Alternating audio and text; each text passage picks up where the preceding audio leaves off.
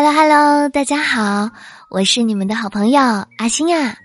那么今天是十月一号，是我们的国庆节，也是中秋节，祝大家双节快乐呀！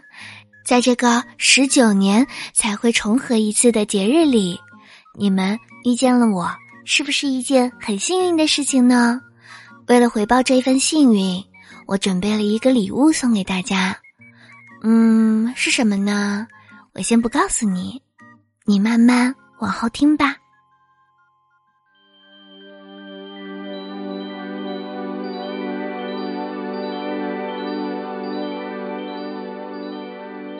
话说呀，这说来话长，长话短说。在很久很久以前，有一个美人村，村里有一个非常漂亮的姑娘。叫嫦娥，她勤劳朴实、活泼可爱，尤其有着一颗金子般闪亮的心。她总是千方百计的为百姓做好事。嫦娥有个恋人叫后羿，是个神箭手。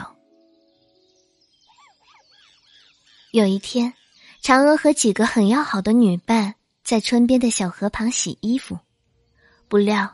无所事事、心术不正的河神河伯正闲逛到此，他见到嫦娥的沉鱼落雁之容，顿时惊为天人，便一抹脸变成了一个英俊的小伙子。小伙子走过去跟嫦娥搭话，嫦娥见他不怀好意，便急忙躲开。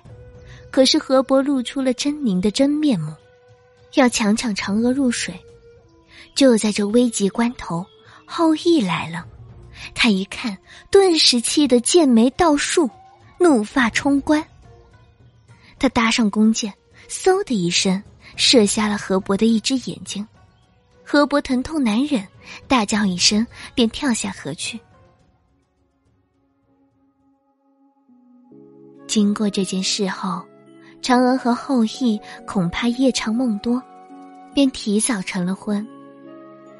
这婚后啊，二人过得非常幸福。当然，他们并没有完全沉浸在小家庭的美满快乐之中。两颗善良的心总想为乡亲们做些好事。有一年，天空出现了十个太阳，大地都快要着火了，人们无法耕种，无法生活，处于被灭绝的灾难之中。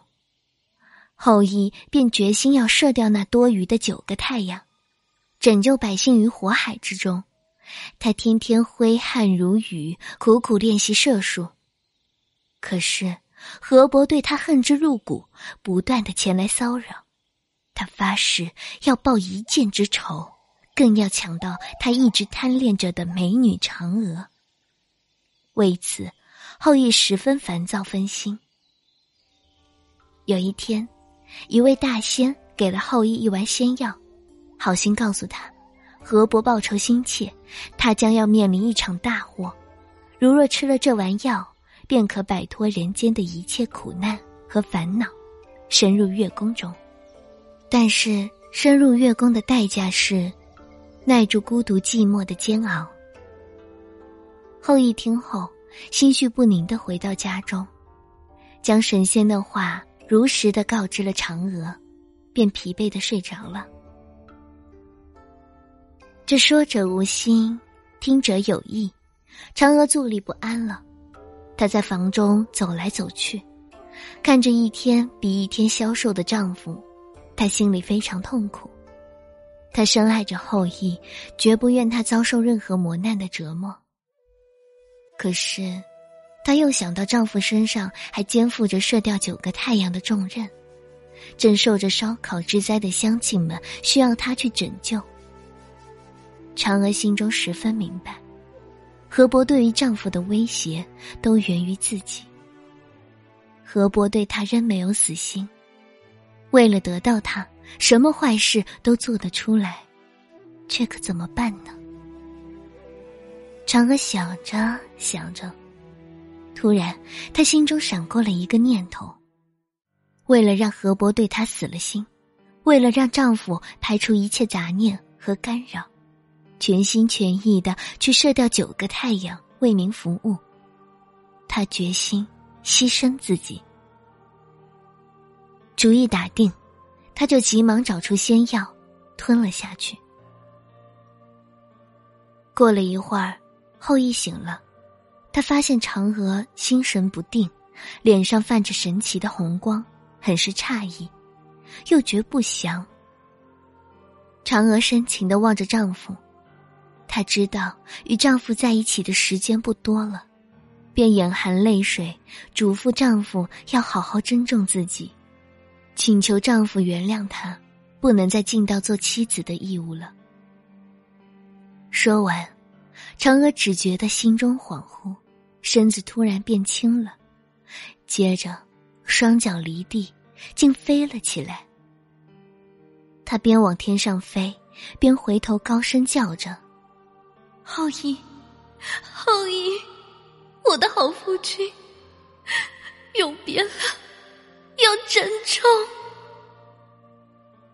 嫦娥冉冉上升，飞进了月亮中那寂寞清冷的广寒宫，做了月中仙女。然而，这里没有亲人，没有欢笑，只有一只惹人怜爱的玉兔，相依相伴。只有那总在砍着桂树，却总也砍不倒的吴刚相陪伴。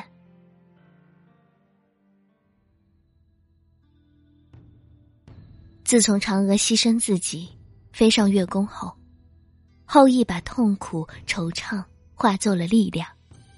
后羿明白，妻子的作为是替自己和百姓着想的缘故，他深深的被感动和激励着，日夜苦练着射箭的本领，终于战胜了河伯的挑战，射掉了九个危害生灵的太阳，拯救了人类。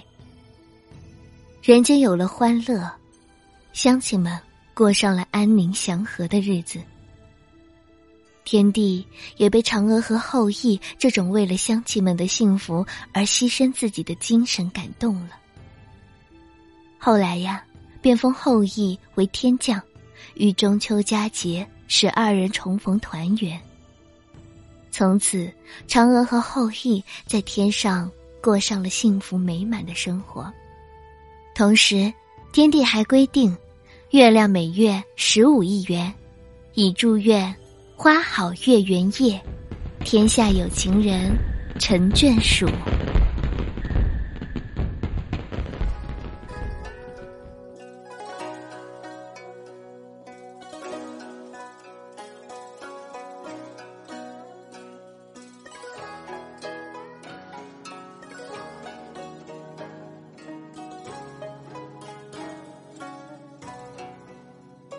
春风吹呀吹，吹入我心扉。想念你的心，砰砰跳，不能入睡。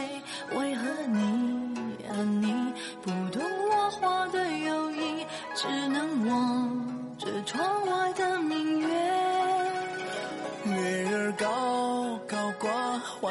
的想你的美，想念你。的心只需前进，不需退。我说你呀，你可知流水非无情，带你飘向天上的宫阙。就在这花好月圆夜，两心相爱心相悦。在这花好月圆夜，有情人儿成双对。我说你呀，你。这世上还有谁能与你鸳鸯戏水，比翼双双飞？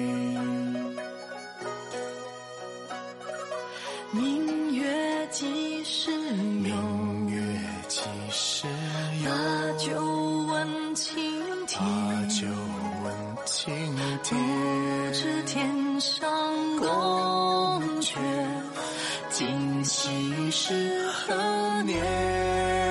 就在这花好月圆夜，两心相爱心相悦。在这花好月圆夜，有情人儿成双对。我说你呀你，这世上还有谁能与你鸳鸯戏水，比翼双双飞？